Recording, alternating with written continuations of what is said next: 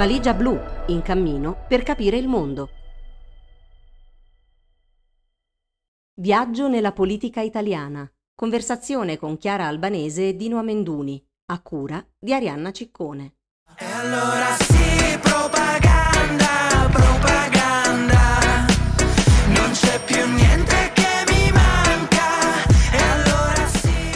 governo Meloni ha la prima prevedibile curva rilevante della sua esperienza. Mentre il dibattito è monopolizzato da battaglie identitarie, vedi l'attacco alle famiglie omogenitoriali, la discussione del tutto strumentale sulla gestazione per altri altri, tra l'altro già vietate in Italia, affrontate da destra con un furore cinico e antistorico, dall'Europa arrivano le prime avvisaglie di ciò che nei palazzi romani e non solo è già una certezza da qualche settimana. L'Italia non sta riuscendo a rispettare le scadenze del Piano Nazionale di Ripresa e Resilienza e la Commissione europea ha concesso una proroga di un mese per il rispetto delle scadenze connesse alla nuova tranche da 19 miliardi, avanzando al tempo stesso critiche su ciò che il nostro paese ha fatto sinora. Addirittura qualche ministro fa trapelare che dovranno rinunciare a parte dei fondi perché i ritardi sono incolmabili. Intanto sta per arrivare la stagione delle nomine nelle grandi aziende di Stato, come Eni, su cui la Lega vuole fare la voce grossa e prova a minacciare la Presidente del Consiglio ricominciando con i distinguo sulla guerra in Ucraina. L'autonomia differenziata, dopo i roboanti annunci prima delle regionali nel Lazio e in Lombardia, è ferma al palo. La riforma fiscale, tanto sbandierata, sembra una versione annacquata della flat tax e potrebbe dunque scontentare sia chi si aspettava grandi vantaggi personali, sia milioni di piccoli contribuenti a cui non arriverà alcun alleggerimento della pressione fiscale. Migliaia di migranti continuano a sbarcare ogni giorno sulle nostre coste e ora il governo non fa più la voce grossa dopo anni di retorica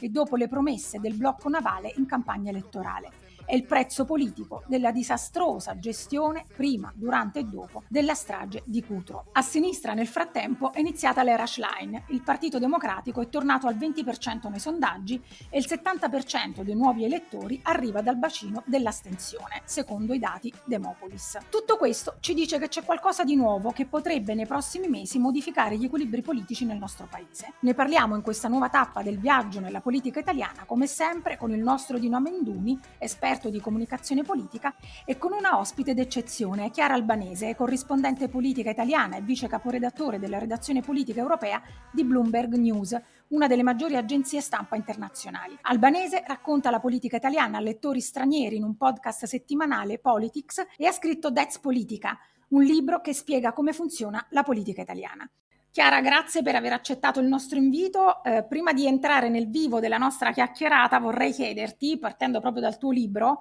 eh, il primo capitolo è dedicato a un argomento a cui tengo molto e che è stato anche il primo argomento che io e Dino abbiamo affrontato in questo viaggio. Eh, la politica conta e come? Perché? Ma intanto grazie dell'invito, grazie Arianna, è bello anche ritrovare Dino. Ehm, beh, la politica conta perché eh, riguarda tutti noi davvero con cose molto concrete, eh, quindi non, quando parliamo di politica non parliamo solo di partiti, leader, battaglie simboliche, ma proprio di cose concrete. Ehm, io ho scritto questo libro per eh, rendere la politica un po' più semplice, eh, spiegarla, semplificarla, l'idea ehm, è sicuramente anche collegata al podcast che faccio settimanale Politics, è un podcast del Post, eh,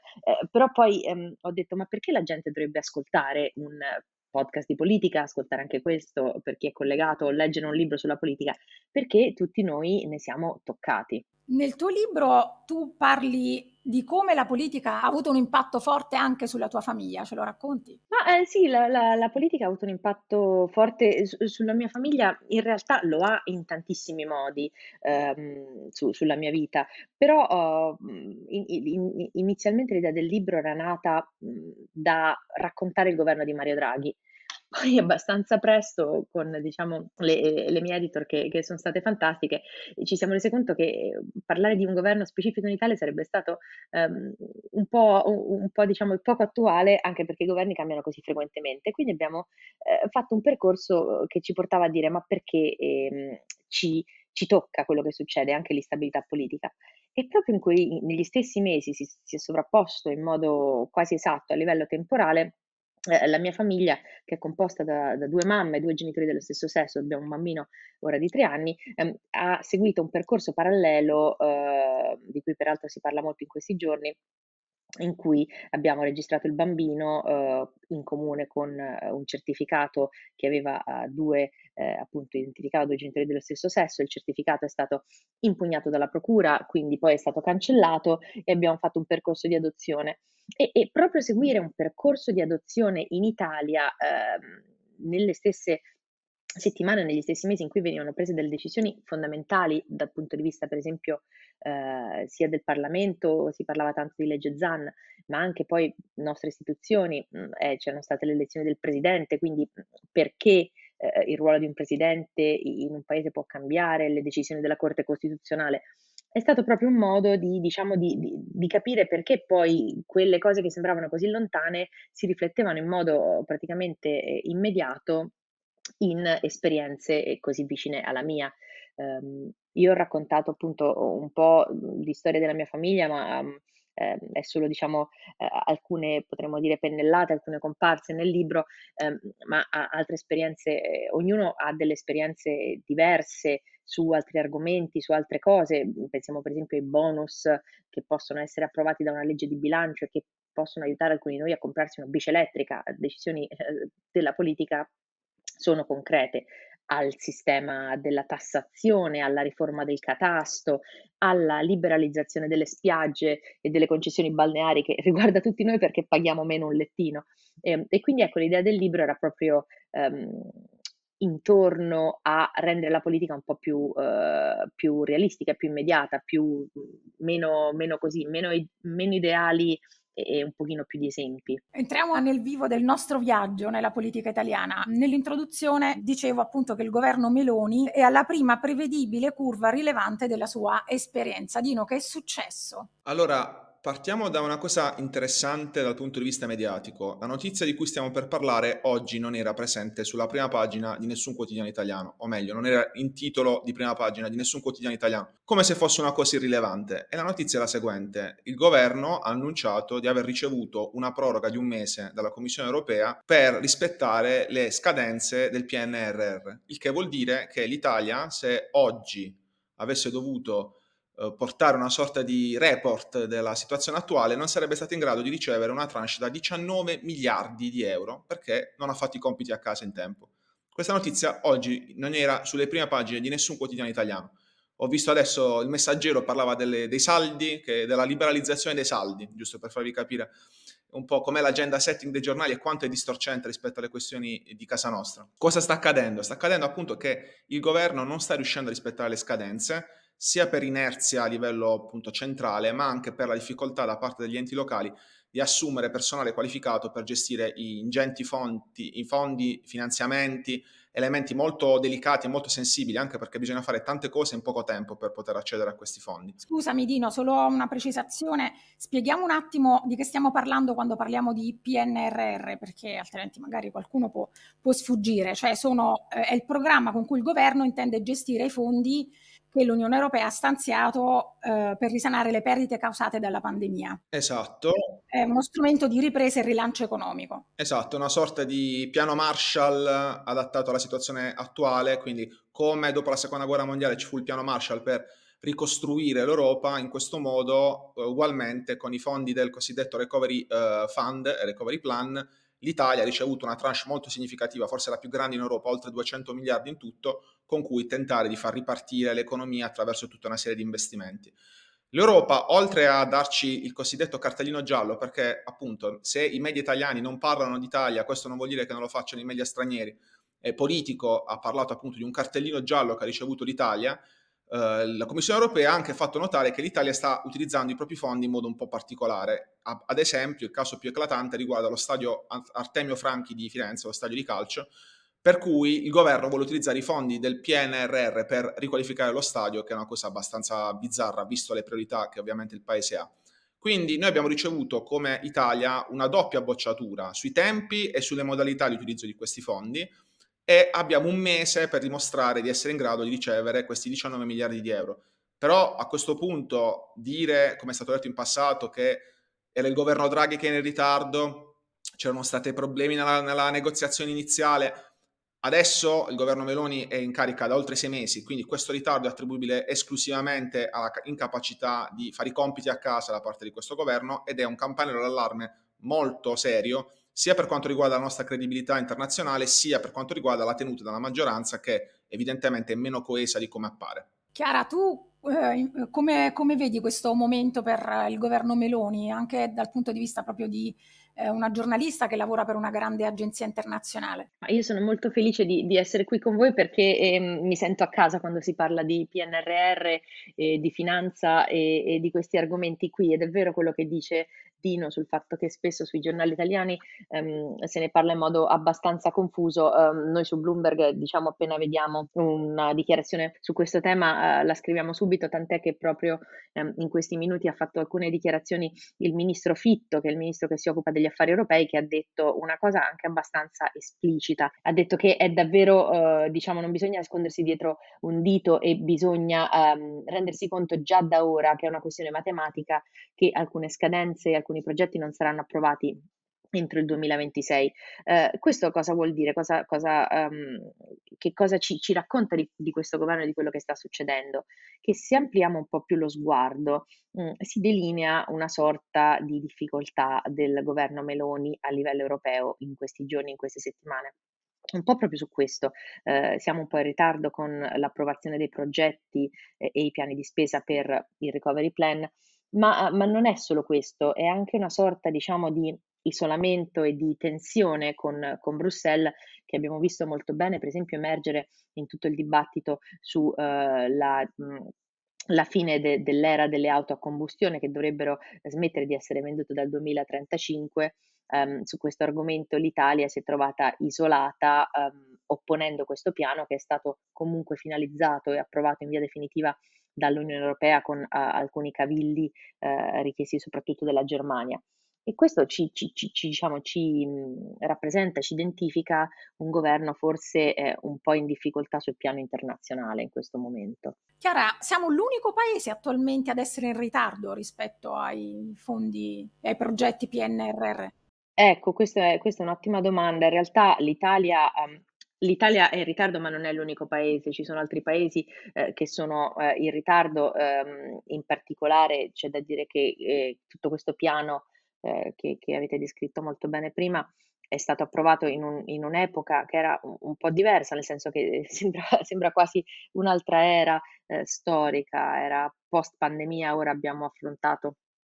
eh, stiamo ancora vivendo diciamo, l'invasione di, di, un paese europeo da parte della Russia, l'Ucraina, ehm, una, una, crisi inflazionistica, c'è cioè un'inflazione come mai da, da, decenni in Europa, una crisi dell'energia, quindi le condizioni sono cambiate, tanti paesi fanno difficoltà, però la cosa interessante è che l'Italia è un'osservata speciale perché è il paese che beneficia di più di questi fondi europei, ne ha quasi 200 miliardi, ehm, quindi è per questo che poi quello che fa l'Italia è particolarmente importante, anche perché questi miliardi sono in parte cofinanziati da tutti i paesi dell'Unione Europea, quindi anche paesi che magari possono essere um, in orario o comunque aver uh, fatto richiesta per minori fondi, pensiamo per esempio ai paesi scandinavi che magari uh, sono più avanzati da alcuni punti di vista, possono dire ma perché dobbiamo finanziare con uh, le nostre tasse dei progetti in Italia che non vengono neanche realizzati? Quindi diciamo che questa situazione indebolisce ancora di più il governo Meloni in Europa. Ma, ehm, di certo questo non aiuta, sì, sì, ehm, lo indebolisce. Al momento non c'è neanche, diciamo, forse una consapevolezza internazionale molto forte su quanto in ritardo sia il governo, uhm, italiano, però lo vedremo, uhm, nelle prossime settimane. Dino, le fibrillazioni all'interno della maggioranza, ehm, le nomine delle grandi aziende, l'invio di armi in Ucraina, ehm, cosa sta succedendo? Perché, mhmm, diciamo che assistiamo a questo tipo di tensioni quasi quotidianamente. Sì, è il momento in cui il governo eserciterà con la maggiore forza possibile il cosiddetto spoil system, cioè c'è il ricambio grossi, dei grossi incarichi nelle, nelle, società a partecipazione pubblica, penso all'ENI, all'Enel, a SNAM, e, e, lì ovviamente si giocheranno i rapporti di forza interni alla maggioranza, anche sulla RAI. Ehm, è notizia abbastanza ufficiale, o meglio, è un'indiscrezione abbastanza verosimile che la Lega stia facendo le barricate per ottenere la nomina di Rinaldi, che non è esattamente un personaggio neutro alla guida dell'ENI e pare che pur di arrivare a questo obiettivo sia disposto a fare anche attività in qualche modo di boicottaggio interno a livello parlamentare, a partire da un tema su cui l'Italia non si può permettere in questo momento deviazioni, e cioè proprio la guerra in Ucraina. La Lega sta facendo eh, notare sia in termini di peso parlamentare, di presenza in Parlamento, sia in, te- in termini di dichiarazioni, eh, quanto la linea possa essere in qualche modo messa in discussione dalla Lega stessa, la linea molto netta che il governo italiano e che Giorgio Meloni sta esprimendo. Però questo diciamo è un azzardo un po' troppo alto per quanto riguarda l'Italia, anche per quello che diceva Chiara sul fatto che la nostra credibilità internazionale in questo momento è a rischio, mettersi a giocare sulla guerra per ottenere una nomina all'ENI, secondo me è un azzardo troppo grande ed è molto molto pericoloso. Chiaramente la Lega vede i sondaggi come li vediamo tutti e la Lega è un, uno dei partiti cui, il cui elettorato è più contrario all'invio di armi in Ucraina in una situazione in cui dobbiamo ricordare che i due partiti principali del Parlamento, cioè Fratelli d'Italia e il PD, hanno invece un elettorato che eh, nettamente superiore al 50% continua a essere favorevole all'invio di armi. Quindi è una situazione in cui oh, vediamo tre livelli di difficoltà, il livello internazionale, il livello eh,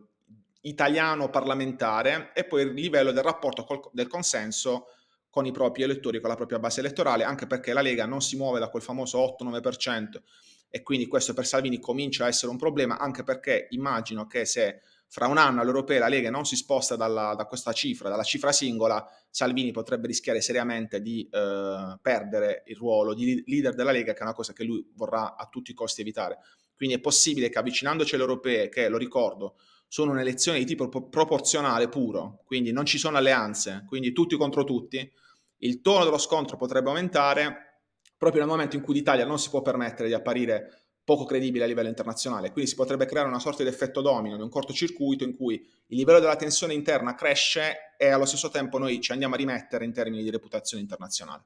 Voglio ritornare un attimo brevemente proprio per queste ultime riflessioni che tu facevi sulla questione eh, dei ritardi del PNRR, ma eh, questa situazione potrebbe avere un impatto eh, anche forte, critico sulla stabilità del governo? Qui sono più curioso di sentire il parere di Chiara del mio. Io provo ad alzargli la palla e poi vediamo se Chiara vuole schiacciare oppure no.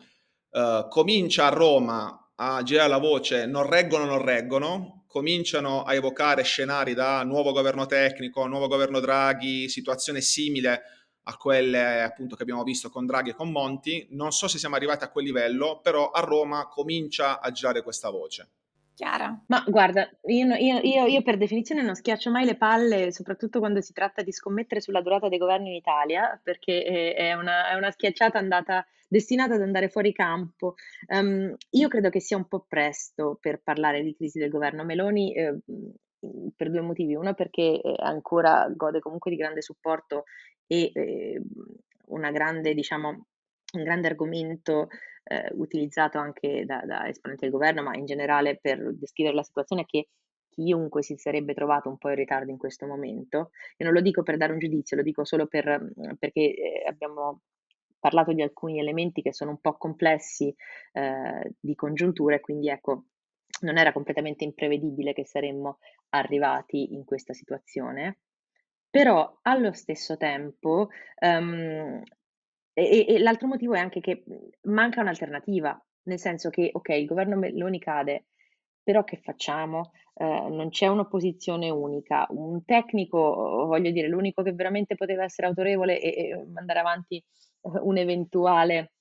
eh, approvazione di tutti i progetti l'abbiamo, come dire, fatto fuori, eh, è molto difficile immaginare un'alternativa. Possiamo forse immaginare eh, una strigliata d'orecchie da parte dell'Europa all'Italia e una Meloni che eh, riaffila la sua attenzione su queste questioni qui, perché comunque ehm, la Presidente del Consiglio che abbiamo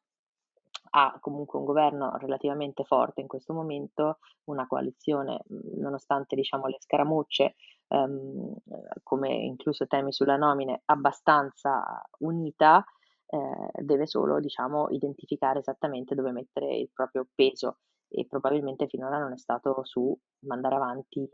i progetti per spendere i fondi europei. E a proposito di leadership di Meloni, possiamo dire che a destra la sua leadership si è ormai consolidata, secondo voi? Ma uh, allora, um,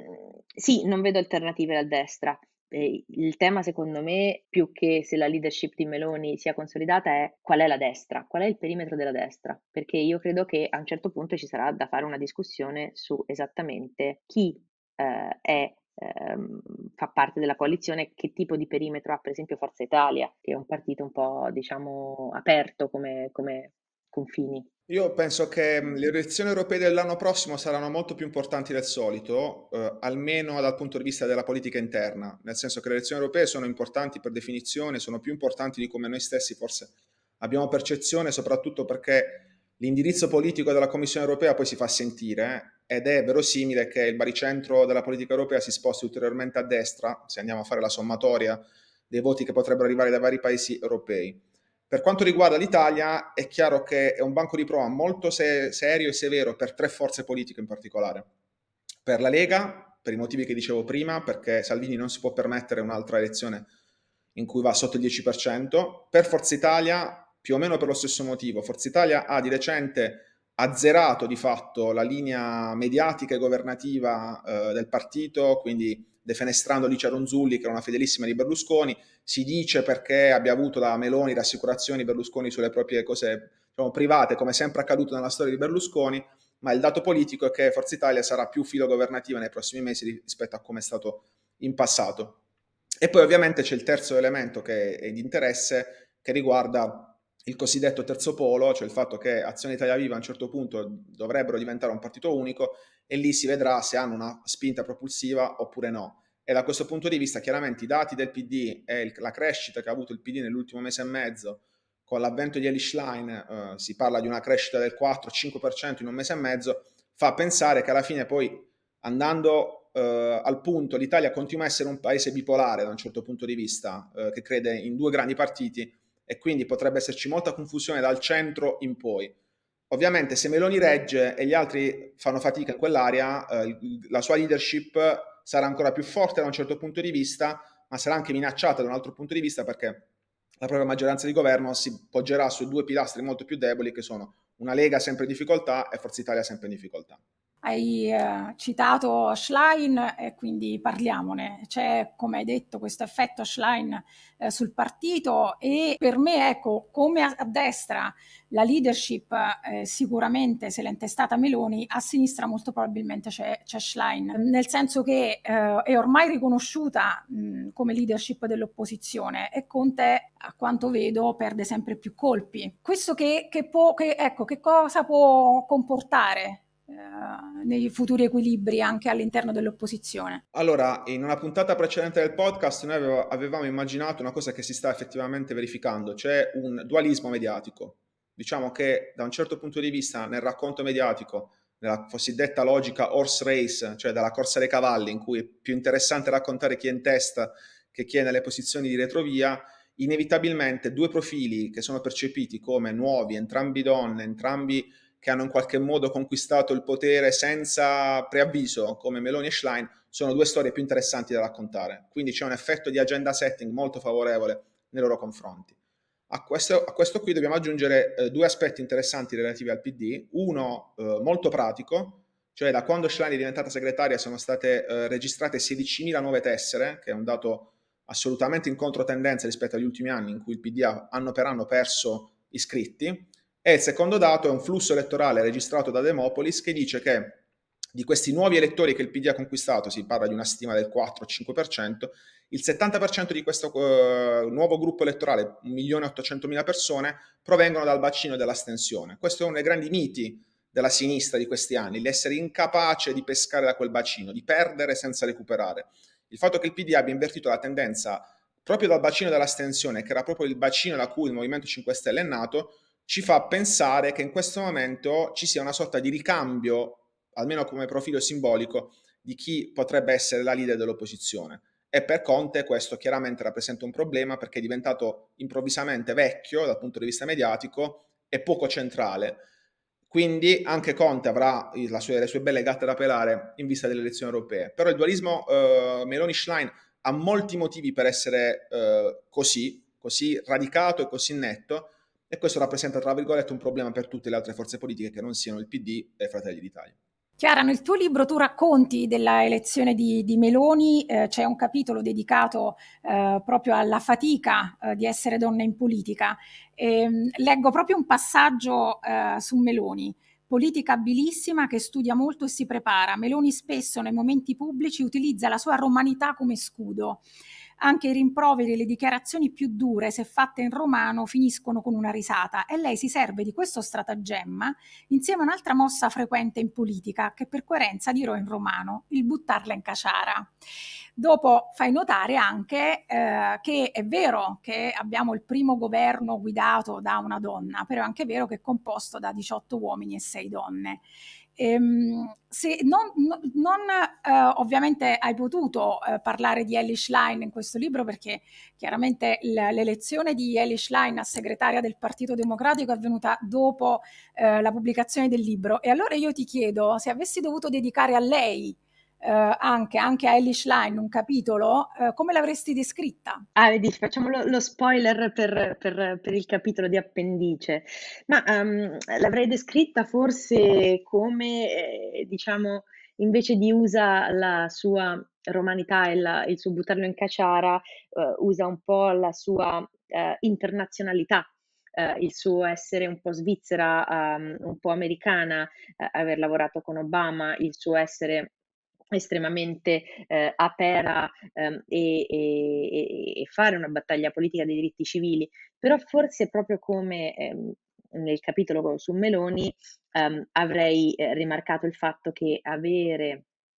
una leader donna non cambia la, la, situazione delle cose, nel senso che poi il PD rimane un partito, um, non è neanche giusto dire maschile, forse però culturalmente maschile, Ehm, e di questo voglio dire, voglio sapere anche cosa ne pensa Dino, che conosce il PD molto bene, però ehm, è proprio una questione, no? Sai come quando entri in una stanza e ti senti un po' eh, in un ambiente un po' eh, orientato molto su un genere piuttosto che un altro. La politica italiana è sicuramente ancora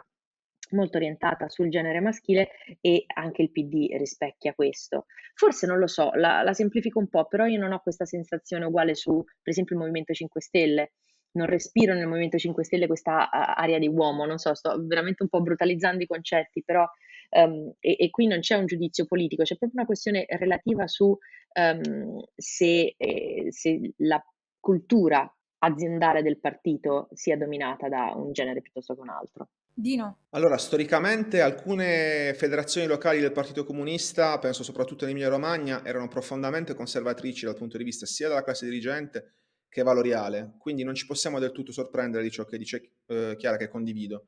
Cioè, è, è, il PD è stato in questi anni una sorta di club teoricamente aperto a tutti, ma in cui comunque le donne venivano viste con diffidenza.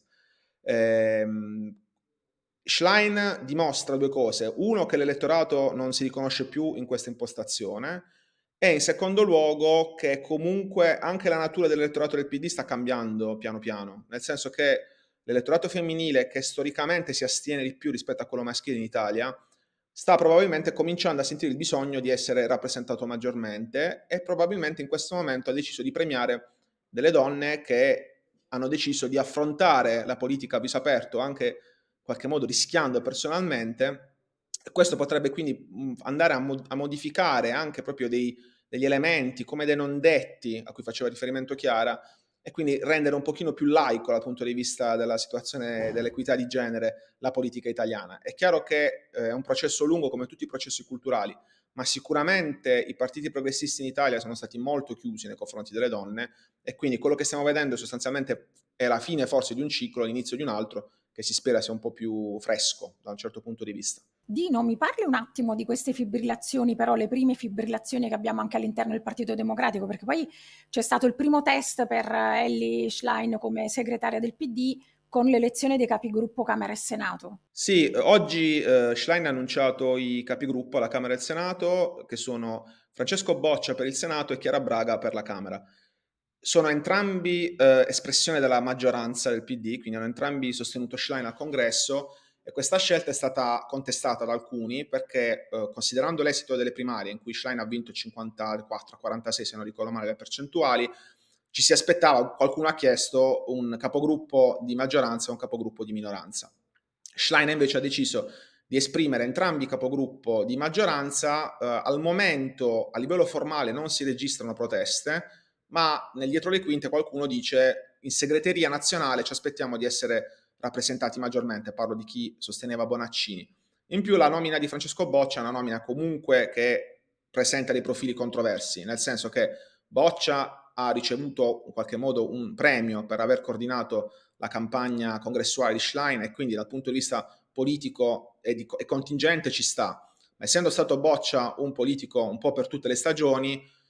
probabilmente viene percepito come un po' troppo poco di cambiamento rispetto al passato, come una figura un po' timida rispetto al processo innovatore che Schlein prometteva. Essendo stata questa la primissima, una delle primissime mosse pubbliche in termini di incarichi fatte da Schlein, chiaramente pone qualche punto interrogativo. Per il momento Bonaccini in particolare sta gettando acqua sul fuoco pubblicamente, mentre privatamente la sua mozione comincia ad avere qualche problema e qualche mal di pancia.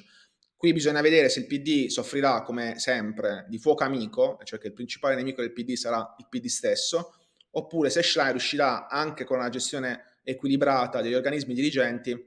a evitare appunto probabilmente il principale problema del, del Partito Democratico da quando è nato, e che viene segnalato sistematicamente dai sondaggi come il principale problema, prima di tutto per gli elettori del PD, cioè il fatto che c'è troppa eh, guerra interna. E lì vedremo anche se si andranno a ricreare quei meccanismi a cui faceva riferimento Chiara, cioè in qualche modo il tentativo degli uomini di prendersi una rivincita sulla donna che ha vinto e che non l'hanno vista arrivare, come è stato citato più di una volta in queste ultime settimane. Chiara, eh, un'ultima domanda per te prima della chiusura. Eh, tu sei eh, cresciuta professionalmente lavorando con testate straniere come il Guardian, poi eh, sei arrivata eh, oggi alla, a Bloomberg, oggi, cioè eh, sei arrivata infine a Bloomberg News. E, ehm, eh, come vedi ehm, la copertura eh, mediatica dei giornali italiani della politica italiana? Ma questa è una domanda crudelissima per, per chiudere. Ehm, devo dire la verità, non è facile essere un giornalista politico in Italia perché si è ehm, in un contesto in cui ehm, le testate sono spinte verso prendere una sorta di posizione. Um, io credo che di certo ci siano delle, un po' di editorialismo nei maggiori quotidiani italiani quando si tratta di raccontare il governo Meloni. Una cosa che sicuramente eh, nella stampa straniera c'è, c'è, un po' di meno, soprattutto nelle agenzie stampa come Bloomberg. La cosa però um, interessante o meglio auspicabile probabilmente sarebbe um, dare più spazio a temi eh, che sono notizie, cose pratiche, piuttosto che magari eh, la, eh, la polemica del giorno. E questo forse riporta un po' al discorso che faceva Dino, per esempio sul fatto che ehm, non c'è stato tanto spazio ehm, su questo ritardo nel pagamento dei fondi europei, vi dicendo, ehm, è in realtà interessante perché ehm, se poi si riempiono le pagine dei giornali con tematiche eh, pratiche, concrete, a quel punto diventa eh, cioè, ce n'è meno per, per, farne insomma delle opinioni su, su, su, che, su che, cosa, eh, quali siano le decisioni prese. Ecco. Quindi diciamo che, lo dico io, che il giornalismo italiano soffre un po' di opinionismo eh, rispetto alla, alla, politica. Purtroppo condivido, insomma, condivido la tua... Ma sai, più che altro è, è naturale soprattutto quando ehm, si tratta di un governo che è molto identitario politicamente, non è un governo tecnico, è un governo molto di destra. Quindi è chiaro che poi se un giornale ha un orientamento di sinistra o in generale vengono prese delle decisioni molto caratterizzate, è normale che poi anche la stampa tenda a giudicarle un po'. Vabbè, questo però, diciamo, la, questa tendenza dei giornali italiani rispetto alla politica c'è sempre stata. Eh, Dino, noi su questo abbiamo discusso spesso, no? Sì, è una copertura giornalistica basata più sul retroscena che sul fatto. Diciamo che il formato giornalistico del retroscena è molto molto sovra, sovrastimato, molto molto sovrabbondante in Italia rispetto ad altrove e appunto c'è il primato del racconto di quello che si dice nei corridoi della Camera e del Senato, la buvette è diventata una sorta di agenzia di stampa a sé stante, quello che si dicono i parlamentari mentre bevono il caffè in Parlamento che è una cosa che da un punto di vista chiaramente della narrazione eh, sembra appunto una serie tv, quindi può anche essere nel breve periodo divertente e affascinante, ma poi dal punto di vista proprio della qualità dell'informazione e della comprensione di quello che accade. Per l'appunto, oggi nessun titolo di prima pagina dei quotidiani nazionali apriva con una notizia che riguarderà il futuro del nostro paese, indiscutibilmente nei prossimi mesi, cioè se siamo in grado o meno di rispettare una scadenza internazionale, questo la dice lunga sul fatto che c'è anche un po' di tendenza a essere filogovernativi a prescindere da parte di alcune testate di non disturbare il manovratore, questo certamente non aiuta la comprensione di problemi complessi come quelli di cui abbiamo parlato oggi, per esempio. Vorrei chiudere questo podcast leggendo l'ultimo capitolo, no spoiler, giuro, del libro di Chiara Albanese che si intitola E il futuro? La politica ovunque, la politica è importante, la politica è grandi idee, è soldi, è governi e parlamenti, è energia, ma anche leggi e sentenze che cambiano la nostra vita ogni giorno in modo pratico, concreto, a partire da come siamo riconosciuti da uno Stato quando veniamo al mondo. Sull'atto di nascita di ogni nato in Italia, sia che sia maschio o che sia femmina, si usa l'espressione bambino al maschile. Per cambiare questa regola basterebbe una riga in un decreto ministeriale Nessuno ha mai pensato di farlo. Ma che occhi grandi che ho, che bella felpa che ho, che bel sorriso che ho, non mi puoi dire di no. E allora sì, propaganda, propaganda, propaganda, propaganda. Valigia blu, in cammino per capire il mondo